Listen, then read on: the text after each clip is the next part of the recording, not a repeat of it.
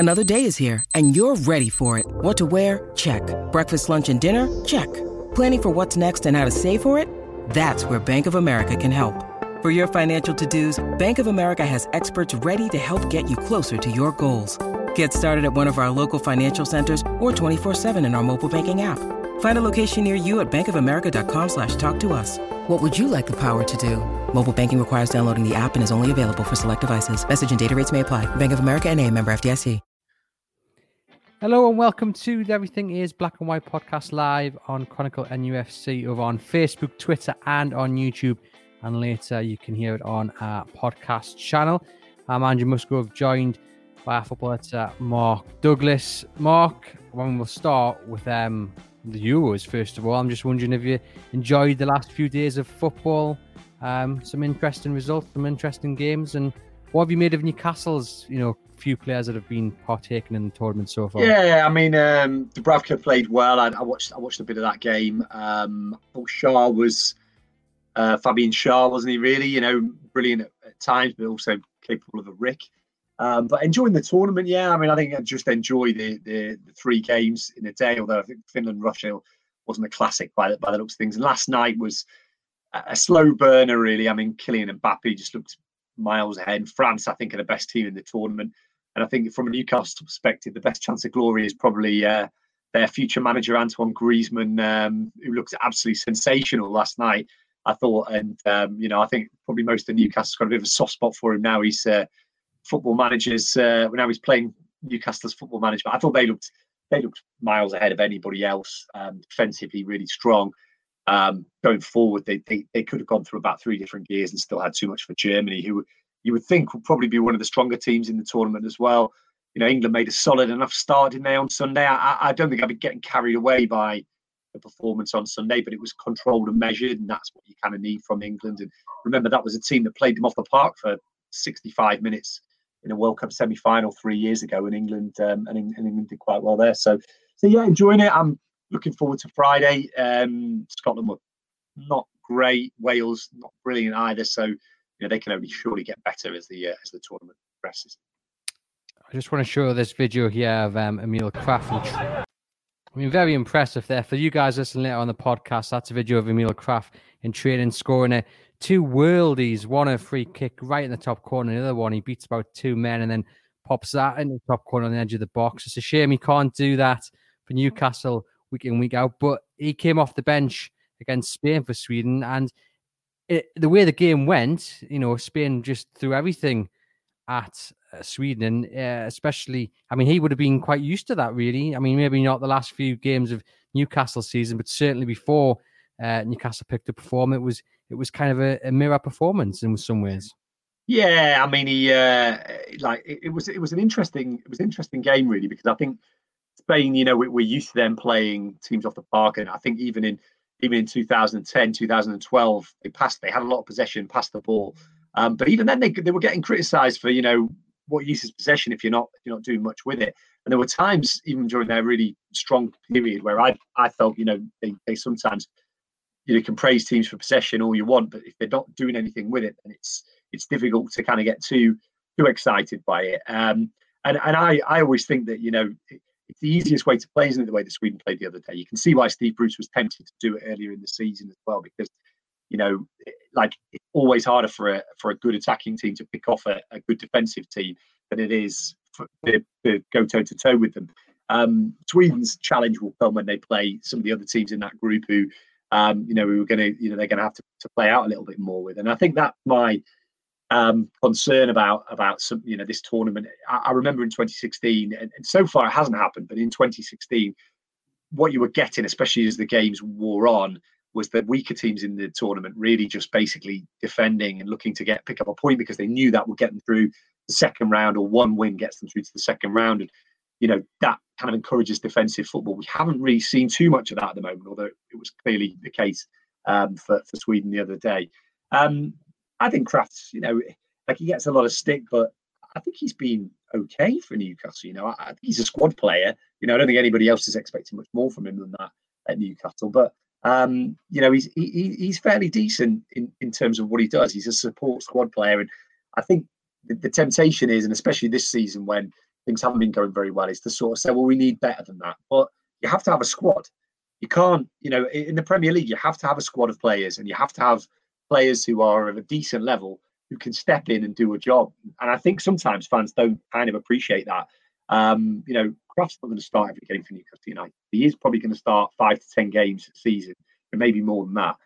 And he's at that level, I think, where he's not going to significantly weaken the team when he comes in. So, you know, it's very difficult, isn't it? I think, you know, you have to look at this as a squad game in the Premier League. You have to look at it as a squad game in the Euros as well. There'll be injuries. And you know, when you see a player, like when you see him doing that for Sweden, it shows that he's not a bad player.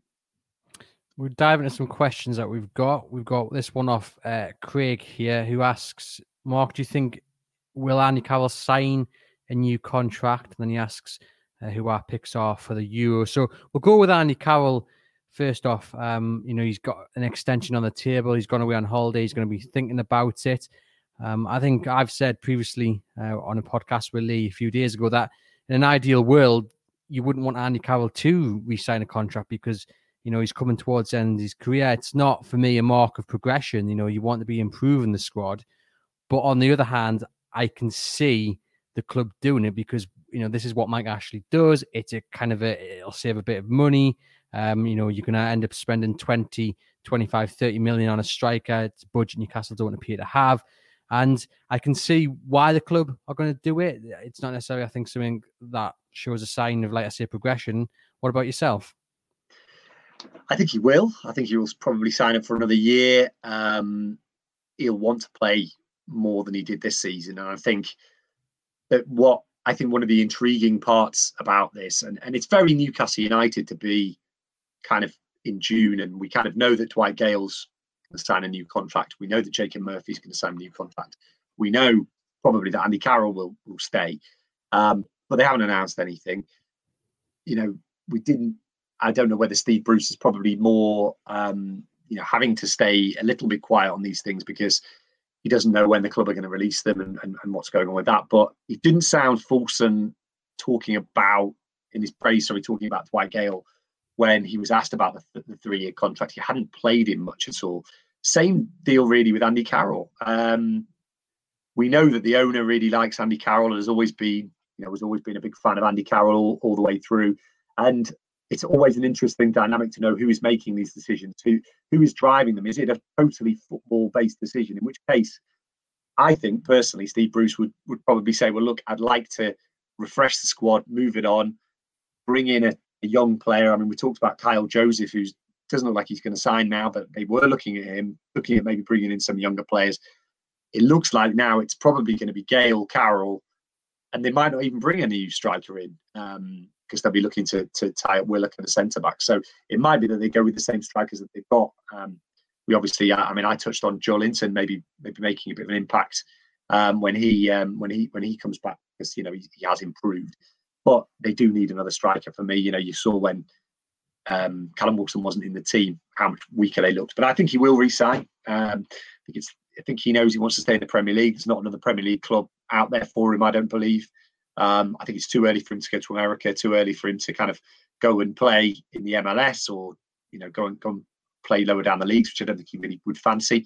So I think it's an ideal situation for him. And he might want to play a bit more. He'll hope that he gets a chance to do that in pre-season and stakes his claim and then gets into it. But yeah, I kind of agree with you. I mean, you know, when you saw how he played against Newport, I mean, he was good around Christmas. He just didn't get the chances. And if he doesn't get the chances to play, you know, he's going to get rusty. He's the kind of player who needs to be sharp. And to be sharp, you need to play games. Most certainly. And just briefly, your pick for the team to win the Euros. I'm going to go with France. I mean, that's an easy one, isn't it? But very boring, but yeah, I mean, they look like the outstanding team in the tournament. Portugal, I think, are going to be there or thereabouts, and it might be very interesting if they end up playing England in the next round. That'll be an absolutely barnstorming game. My other team, obviously, I think have looked pretty sharp in the first round of Belgium. You know, I think they look really good. But France, you just feel France have got about 3 or 4 gears to go through, and they beat Germany in the first game, and you know probably should have been more as well. So. Yeah, I mean, so far they look very, very, you know, very justifiable favourites. We've got a question here from Gordon Burke, and he asks, is it true about Richie wanting to leave for family reasons? He says it would be a shame, but understandable at the same time, and he would be gutted to see Richie go. I think letting Richie go would be a mistake, but we've known for a while that, you know, his family is down south, and that's what kind of pushed the deal that Nelly went through in January, and it's not the first time that's cropped up. And of course, he's probably coming to that stage of his career where he will be looking for one maybe big deal, and, you know, maybe a club down south could offer that to him. What's your take on that?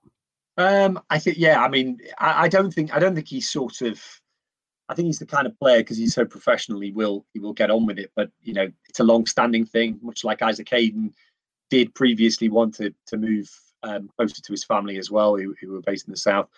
I don't think it's any secret that Richie would prefer a move if he could for family reasons.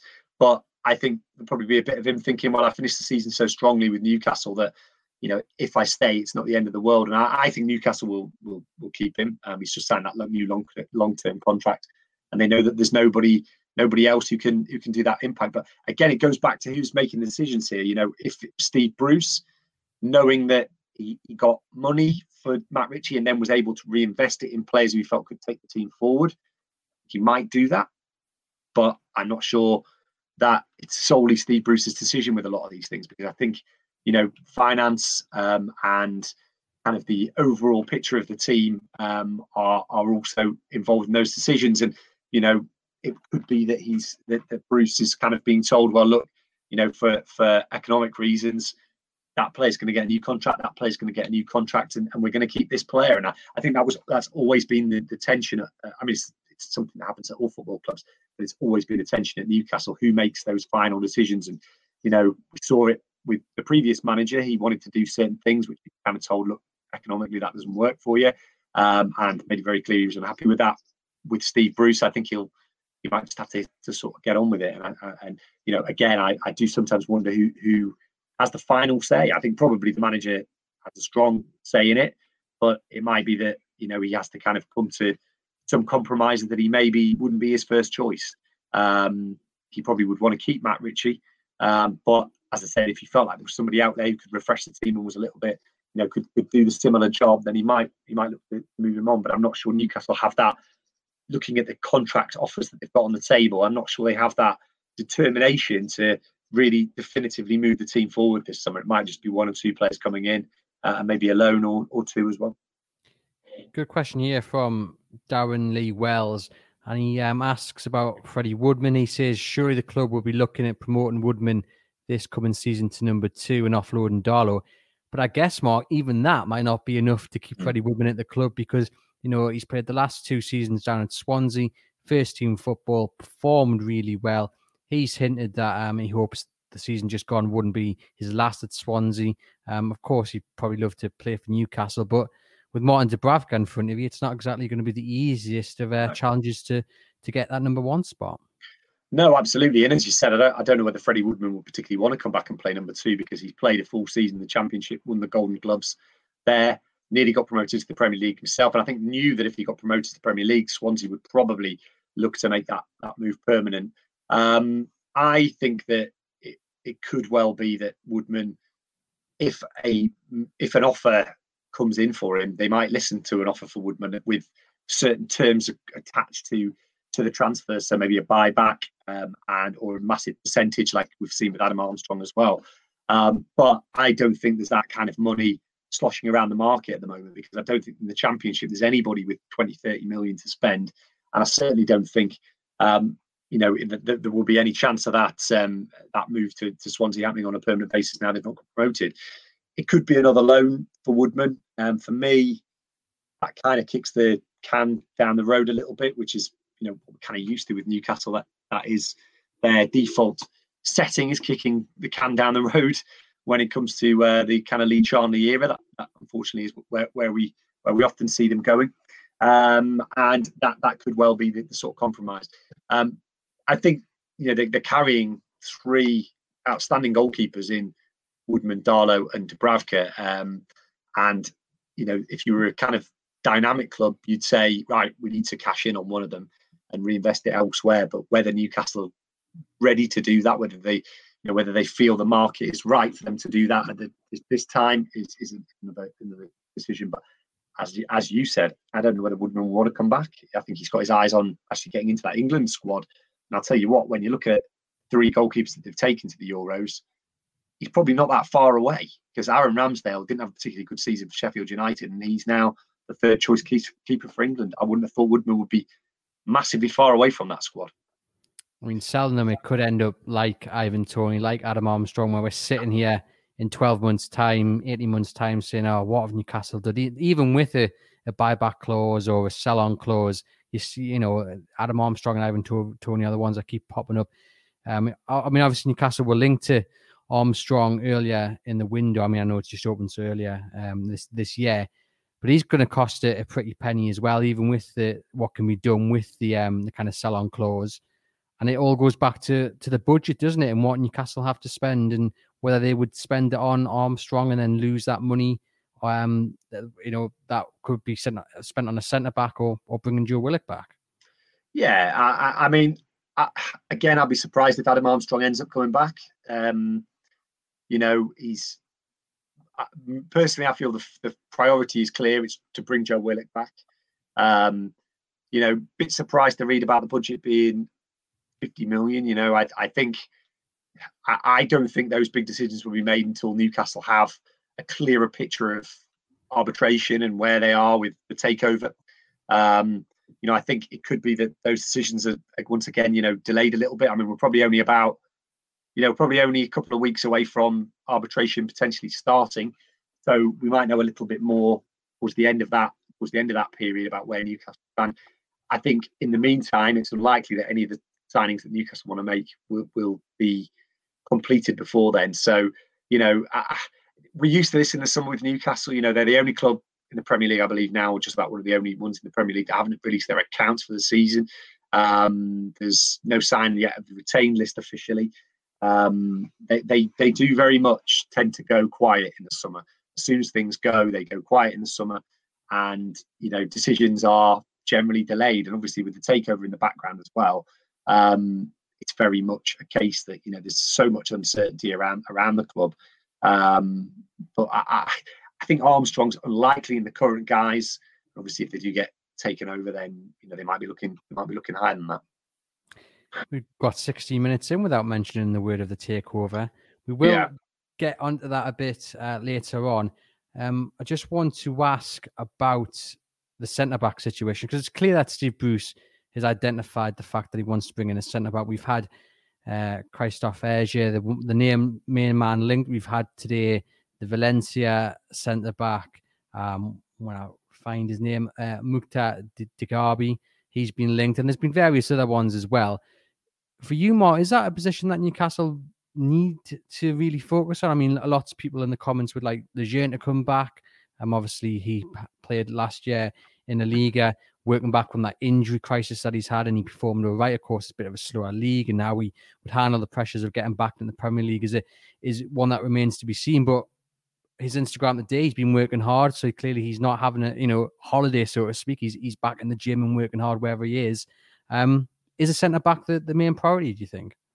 Well, no, I think they desperately need the Willock position to be filled. They need if it's not Willock, then they need to have somebody else in there who's similar to him, or who can do that job, which I think is what Steve Bruce has always felt from the sort of start of last season. I think he felt that was what he needed. He was looking for. You know, Ross Barkley was one of the players he looked at. A lot of those kind of ball-carrying midfielders who he wanted. So centre-back for me feels like it's not necessarily the priority, but it's clearly something that Steve Bruce wants to look at. The lad from Celtic, Agere, is a clear target, somebody they've looked at as well. For me, I feel there's a clear priority to bring somebody in who's maybe gives them something different in that position than they've got at the moment. You know, if they bring Fede Fernandez back for another year, then he's a decent option. Lejeune, I think they will look to move on, just because I think that Steve Bruce had a chance to bring him back earlier this season, didn't do that. Decided obviously he could go out on loan at the start of this season as well. So I think he's kind of made his decision on Lejeune. And I think Lejeune will be made available again this summer. So I don't think he's necessarily going to come back. I don't think he's one of the ones they're looking to bring back. Of course, you know, again, it's all to do with practicalities and where they end up. If they can't bring in another centre back, then I think he will be, you know, he'll be back and part of the squad. But I think he's probably one of the ones that they would accept offers for if they came in. Thank you for tuning in to Everything is Black and White podcast. We'll get back to the show in just a moment. We just urge you guys to please subscribe to the podcast through whichever platform you use. Totally free to do. Just means every time we upload a new episode to our channel, you'll get a notification saying we've done just that, and you can listen to it straight away. And if you get the chance to leave us a review as well, that would be much appreciated. That really does help us out. You can also follow Chronicle Live's Newcastle United channels over on social media. We're at Chronicle NUFC on Twitter, Facebook and Instagram. And you can email us here at the show with your feedback, your comments, your questions, whatever. Just drop us a line at the EIBWpodcast@reachplc.com. And you can also stay up to date with everything to do with the club by subscribing to our daily Newcastle United newsletter. That's also free. And you'll get a morning news roundup, an evening news roundup, and a breaking news alert as well. And that'll get emailed directly to your inbox. The link for that is in the show notes. Hit that, scroll down to Sport-Newcastle United, tick the box, and you'll all be signed up. Once again, thank you for listening. And we'll now get back to the show. Just want to ask you about Alan Saint-Maximin. Obviously, he's been quite clear that he sent a warning, many warnings to the club, really, about the players they need to bring in. He wants to see Joe Willock brought back. He wants to do more than just see Newcastle survive every season. And then at the same time, you look at like Aston Villa, and I mean, I haven't read Jack Grealish say anything similar, but you imagine they're well aware that to keep Jack Grealish at Villa, they're going to have to show some sort of ambition. Today, they've been linked with various players. The young lad from Arsenal, they've had a £25 million bid, apparently rejected. I've totally forgotten his name there. Emile Smith Rowe. Yeah, Smith Rowe. They've signed the midfielder from Norwich. They've been linked to Ward Prowse. What is your take on, I mean, because Steve Bruce has said quite often that we can't do what like Aston Villa have done, and he got a bit of stick for that. You know, he said it at least twice, saying, you know, we can't have the same kind of window is Aston Villa have done, or the way they've done it. We can't strengthen the squad in the same way. But it looks like maybe he's spot on with that. Yeah. I mean, Villa have basically got owners who are willing to invest in the club, willing to invest in the transfer market as well. And Newcastle don't at the moment. They've got an owner who is investing in trying to sell the club to owners who he believes will. Now, obviously, last summer, Newcastle did end up doing some decent business in shape of Callum Wilson and Jamal Lewis, who was a player who, you know, Newcastle fans were all very pleased to see in the end because they needed somebody like that. So I'm not writing off the potential of Newcastle doing something, but Villa seem to be looking for a transformative window to take them forward. They finished 10th last season, but for a period, they looked as if they would be pushing for top six, top four even, but they fell away because they were so reliant on Jack Grealish. It feels to me like that is a window over there where they're, I know they say they want to keep Jack Grealish, but it feels like they're preparing the ground there to potentially sell him. But if they're not, then, you know, what the alternative, which I think Villa fans would be absolutely delighted if it is the case, is that they're actually looking to add to the team to keep him there.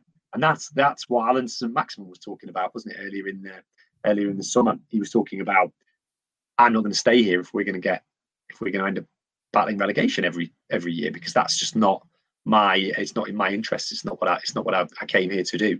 And you can understand that when you see the kind of player he is. So, you know, it looks like Newcastle will potentially be, again, maybe a little bit behind those clubs. And I think that's why there's so much discontent about the ownership, because they are very conservative in the way that they attack the transfer market. You know, we were all so surprised that they went and signed Callum Wilson, but that's the kind of signing they should be making every year. They have the money to do it. They have, you know, they have got the club into the financial shape to be able to do it. It shouldn't be such a surprise that they're going out and signing players like Callum Wilson. That's the caliber of player you need to take yourself forward. And as we've said on previous podcasts, the reason that they ended up not in a relegation battle was because of Callum Wilson's goals at key points in the season. It makes sense. It's an easy decision to make, is to invest that money, knowing that it's going to save you money in the long run. Villa have, Villa finished, just stayed up the year before they went and signed Martinez and some of the other players that they went and got last summer. And now they're looking to add to that. And you have to say that is the way a proper football club should be run. I think many of the Castle fans watching this, this will be envious of that. But hopefully Newcastle can do their best in the transfer market and listen to the likes of Saint-Maximin trying to push the club forward. We will now get on to the topic of the takeover. We'll start, Mark, with this comment from Scott McMahon. He just says, this is linked to what you were saying previously about maybe Mike Ashley's just waiting to see the outcome of the arbitration. And Scott says, we can't wait for the arbitration to essentially strengthen the squad because by then it'll be too late. And I suppose the question there is, at what point do you maybe see Mike Ashley or Steve Bruce doing some business in the transfer market, given in the background is playing the arbitration? Well, I think things will be relatively quiet for the next couple of weeks anyway, because the Euros are on. A lot of players, a lot of teams will be waiting to see what happens in the Euros. They'll also be waiting to see what happens with other big deals. There's probably 3 or 4 massive deals that could potentially move this transfer market quite considerably. So if a Harry Kane goes, then that creates a lot of money in the transfer market, and then you might see Spurs looking at players who they might not otherwise look at. Then that gives money to other clubs who then do business as well. You're seeing Arsenal, Villa potentially looking to do some business as well. If Arsenal look to do business, you might start to look at Alan Saint-Maximin and say, is that something that they're going to look to do? Are those the kind of players that they look at could do? Obviously Joe Willock is then potentially comes available. All those kind of things change.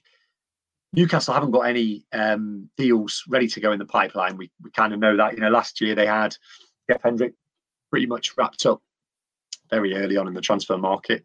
I think they'll probably look to move 1 or 2 on for now as well. So I don't think it's necessarily a desperate need to do something before arbitration starts. It just depends how long that period goes on for after that. But, you're looking at a situation where arbitration could go on for a couple of weeks, get to the middle of July, and then teams are starting to strengthen. The season starts on the 12th of August, so things are starting to bite into it. But I think we'll have an idea of how arbitration goes, sometime, I would think, in the early part of July, mid-July. If that's the case, then it may be they can do stuff quickly if they are taken over, and I think that will be what Mike Ashley's dream scenario. Personally, I think they like your correspondent said there, they do need to start looking to do things. They need to act as if they're not going to be taken over and make those offers. But for a guy like Joe Willock, will Arsenal make an early decision on him? I doubt it. He'll probably come back for pre-season and they'll take a look at him. And then they might try and look to start bidding more anyway for him. So that deal might be later in the window. But yeah, I agree. Newcastle need to do stuff quickly, but knowing how this club works, it's unlikely. On the takeover, Mike Ashley's camp seem very confident about the outcome. Do you think they're being a bit bullish, or do you genuinely believe that Mike Ashley is as confident as he can be that come, I don't know, August, September, the end of the year, he will be gone from Newcastle United once and for all? Yeah, I think I think there's there's potential to get carried away by this supposed confidence. I think that you have to be careful with with people talking about confidence around the takeover, because we've been here before, haven't we, with the other side, and Staveley Camp talking about confidence, talking about it'll be done imminently, it'll be done next week, it'll be done X, Y, Z. That, for me, is the big concern really that I have. I don't think there's a, I don't think anybody knows how it's going to work. So it's all very well Mike Ashley talking about confidence, but he doesn't know. He doesn't know how it's going to go. He doesn't. He might be confident. He might have his lawyers saying that they're confident as well, but none of us know how this is going to play out. So I kind of step back and say, let's just let it play out and see how it works. But yeah, clearly they are confident. He believes that it's going to happen at some point. But we know that the other side don't brief, don't really talk. So we don't know how the other side are feeling as well. But, you know, I've always said, I think at some point, the amount of pressure that's on the Premier League is going to have to be resolved one way or the other. There's going to have to be a resolution where this either happens or it doesn't. But the amount of pressure that's on the Premier League, I'd be surprised if it doesn't happen, but not entirely shocked, because it's taken this long now. And if they don't win the point separation, then I say it's unlikely that it's gonna happen at that point. In the notebook over the weekend, Mark, you shared some stuff that you've been talking to a solicitor called Paul Stoddard, who's an international arbitration expert, about this third way that possibly dissects both possibilities in the Premier League consortium in Newcastle to come to a settlement that allows the PIF to restart the takeover approval process. Just share a bit more about that to those who haven't read the notebook. I'll post it into the comments. I mean, the guy was his theory was effectively, you know, he had to have international arbitration experience. His theory was effectively that the Premier League taking Saudi Arabia off their piracy list was opening things up to the possibility of a settlement to be reached before arbitration, or even, you know, afterwards, if it doesn't go the way that the Premier League wants it to go. I think that's always been what both Ashley and the consortium have hoped for, and they've always felt that it would be better if a settlement could be reached. And if a settlement can be reached, then, you know, the need for the expensive lawyers is negated. And it's always been the feeling that, you know, on the consortium's part, that would be the better way to go, and that would be how they would end up getting their own way. But obviously, the Premier League have disagreed on that one so far, and their lawyers believe that they have a different point. But the idea of the Premier League taking Saudi Arabia off their piracy watch list, one interpretation of it is that it opens the way to making it that little bit easier for them to come to a settlement with the consortium and Mike Ashley, who obviously has been very critical of the way that the Premier League have done things, and is causing mayhem, I think it's fair to say, to the Premier League at the moment with the various legal cases and various other things that are being talked about. Indeed. Just before we finish with a couple of questions from our viewers and listeners, just want to have a word on the NUST. They were part of a meeting, weren't they? A panel of the fan-led review into football governance. And they kind of, you know, took issue with the Premier League, as well as Mike Ashley, calling them a rogue owner and what have you. I know you spoke to Alex Hurst, who obviously the former chair of the Trust, still a prominent member there. Can you just explain what happened there? And do you think what they raised, you know, to this review is important?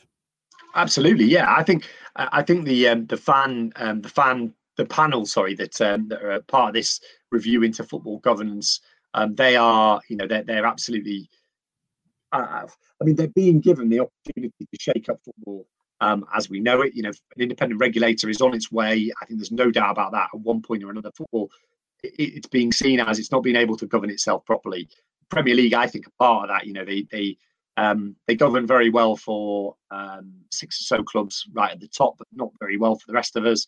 There's so many issues that haven't been resolved around football, the way that football's running, and also around, in particular, I think, takeover process, the owners and directors test, which just is not fit for purpose.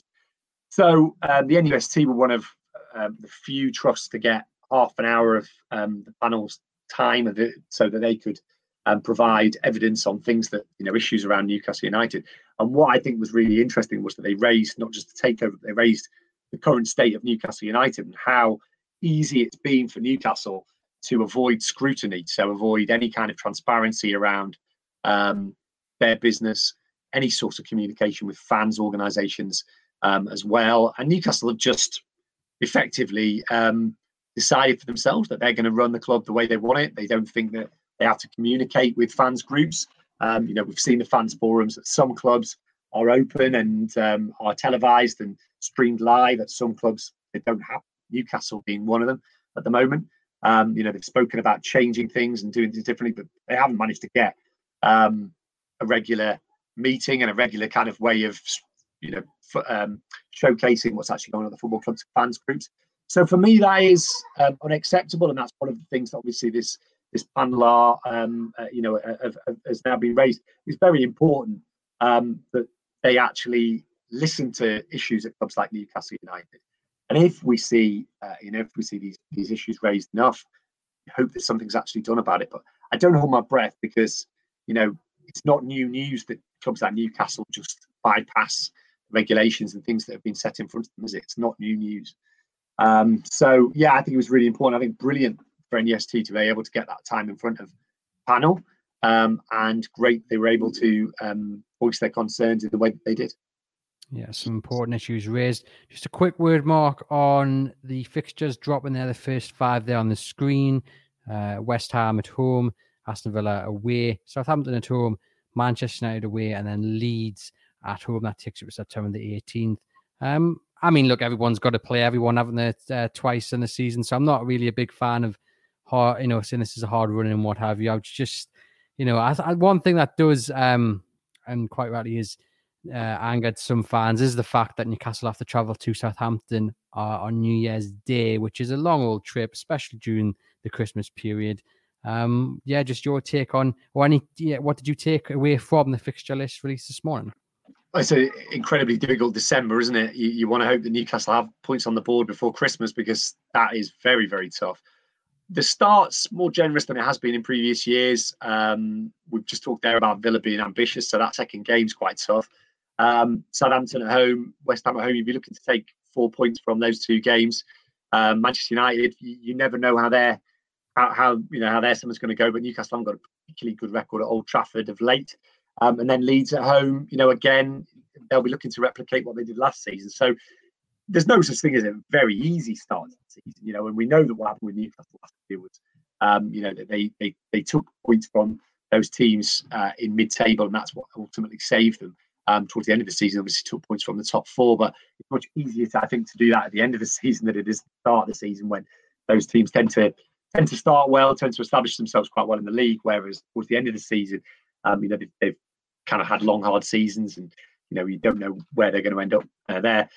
You know, from that first five, 7 or 8 points would be absolutely fantastic, because, you know, you'd have to say Manchester United's a tough one away from home. But it's a test for Steve Bruce, isn't it? Because if he wants to take Newcastle forward, and they want to be kind of, you know, taking away from what they did last season, rather than at the start of the season, rather than the end of the season, then they need to kind of start with a bit of momentum. And there is the chance for them to do that with those first five. They did the double on West Ham last season, took points from Southampton as well. There's a big chance for them there in that first five games. And it will be, a lot of us, people will be looking at it and saying, well, come on then, Steve Bruce, you know, we've heard so much about the revival that you kind of led. Can you do it again? And that'll be the question. But it's not the worst start to the season. Very tough December. And that game on New Year's Day is absolutely, you know, ridiculous, because I'm sure around that time, depending on whether there are full stadiums or not, it'll be very difficult to get transport to, public transport to Southampton. And if that's the case, then, you know, you'll see Newcastle fans once again punished for being as far away as they are. Very difficult for me to see the justification for putting Newcastle against Southampton on New Year's Day, but we've seen it before, haven't we? Newcastle always seem to get difficult long away trips on Monday nights and things like that as well. So no surprise really, but obviously very, very disappointing. It would have been better to see them play Leeds or Burnley, someone a lot closer to home. Manchester, yeah. Yeah. The TV fixture details will be released on the 21st of this month, so keep an eye out for that. And we will finish, Mark, with a question on the shirt manufacturer. Just before you do, you guys watching, if you can see the shirt I'm wearing, this side, yeah, it's an Everything is Black and White podcast shirt. You can register your interest to potentially purchase one if you send me an email at the EIBW podcast@reachplc.com, and we'll put you on a list. And if you in the future would like to purchase one, when we've sorted out all the details, I will drop you a line. I know Mark's jealous of one. He wants one sent in the pro. On Newcastle's new shirt manufacturer, we're expecting it to be Castore. People watching Queens yesterday would have seen Andy Murray in his merchandise. We've seen the Wolves Kits released, the training stuff release looks good. We've seen a few concept kits knocking about. People just asking Mark, what's the latest on this? When are we expecting this deal to be confirmed? I would think early next month. Castore will be confirmed as the new kit supplier to Newcastle. We've seen the stadium seem to have logos up. When the club put out those tweets, it looked like Castore was ready there. I know the people involved at Castore keep very tight-lipped on it, but certainly not denying the fact that Newcastle are set to be their new kit suppliers. Very interesting to see the situation of Wolves, and Wolves talking about the way that deal is a very different kind of deal from the one that they've got with Puma. Newcastle have a lot more say in how their kits are manufactured, but keep your eyes peeled for the 1st of July. I think what will be nice about this will be that Newcastle will have a bit more control over it, and the fans will see something a little bit different. I mean, Puma were good partners in some ways. Newcastle did get to work on some of those designs. You know, you saw the fantastic green and blue kit that was a few years ago. They've had some decent kits with Puma, but I've always felt that, you know, Puma are not the most important. Newcastle are not the most important club, being in the Puma stable. So if that's the case, you're not going to get the best. You're not going to get the best of the kind of marketing. You're not going to get the best of the designs and things like that as well. So I'm looking forward to Castore. I think you'll never satisfy everybody with your kit, I think is the truth, and the way that the feeling around Newcastle at the moment. People aren't particularly enamoured with the way that the club's run, so you might, I think, see a few people complaining about it when it comes. But the gear looks smart for me. I like my kits. I like my kind of retro kits at the moment, and I'd like to see a full sort of proper merchandise as opposed to the kind of what we've seen from Puma. I'm disappointed with their kits at the Euros. Actually, the Italy kit, which should be an easy one to get right, it should be clear, very easy one to get right. I thought that their away kit was pretty dull, and it didn't look great. But Castore will do something a little bit different. So they're a challenger brand, aren't they? They're a disruptor in the kit world. So I'd like to see them do something different. It would be nice to see something unique. I'm just putting on the screen here the new Middlesbrough kit by Hummel. I think that is absolutely brilliant because it pays tribute to the local area. I mean, you've got the Transporter Bridge, really dominant there, haven't you, on the shirt, and I think that's something that's really nice, and it would be good to see Castore take a similar approach with Newcastle and do something that, stands out. It's not a generic design. It would be good to see them follow something similar there. I mean, you'd be a fan of that, Mark, wouldn't you, if it paid tribute, to Newcastle, I don't know, Timebridge, maybe you can harken back to the 95, 96 days. Well, it was interesting. A few years ago, 2 years ago, the red kit was incorporated the cantilever stand, the Gallagher stand at Newcastle, didn't it? That was the idea anyway behind it. That was what it was trying to do. We've seen different nods to sort of football heritage and stuff, but that's what fans want to see. They want to see, their club, their community, their support reflected in the designs. What's been really interesting the last few years has been these kind of quite kind of garish away kits and third kits have kind of come out, because as far as I understand it, like, they sell really well with younger fans and especially sort of kids. So it'd be interesting to see whether Castore do that as well. I've seen it suggested the away kit's going to be blue, I think, or some kind of that. That kind of colour scheme, which would be interesting. My favourite away kit that Newcastle have had was the silver and black one from the early 80s. That was a particularly good kit. Green and blue one was fantastic as well. I just like to see something a bit different. And I'd like to see them actually really make the most of these kits, because it is something that actually matters to fans. And I think the last few years, Newcastle haven't really, made a big deal of it. Puma haven't made a big deal of it. I think it should be something huge. It should be, the reveal should be a big deal. It should be something where they put up players. They make a big song and dance fit in the media, and it gets, it should be a big event. And it hasn't really been the last few years. It's been sort of, here are Puma's new kits. Here's a few pictures. and here we go, and they go on sale on XYZ.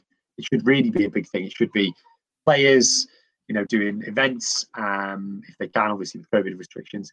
It should be something different. You know, it's a great opportunity for smart marketing and PR people to go and do the business with this. Most certainly, we'll all watch with interest to see what Castore, if indeed they are confirmed throughout for Newcastle United's new kit for the up and coming season. Mark, thanks for joining us on the Everything Is Black and White podcast. You guys watching and listening, please remember to like and subscribe to whichever platform you are doing so. Head over to chroniclelive.co.uk to keep up to date with all the latest Newcastle United news.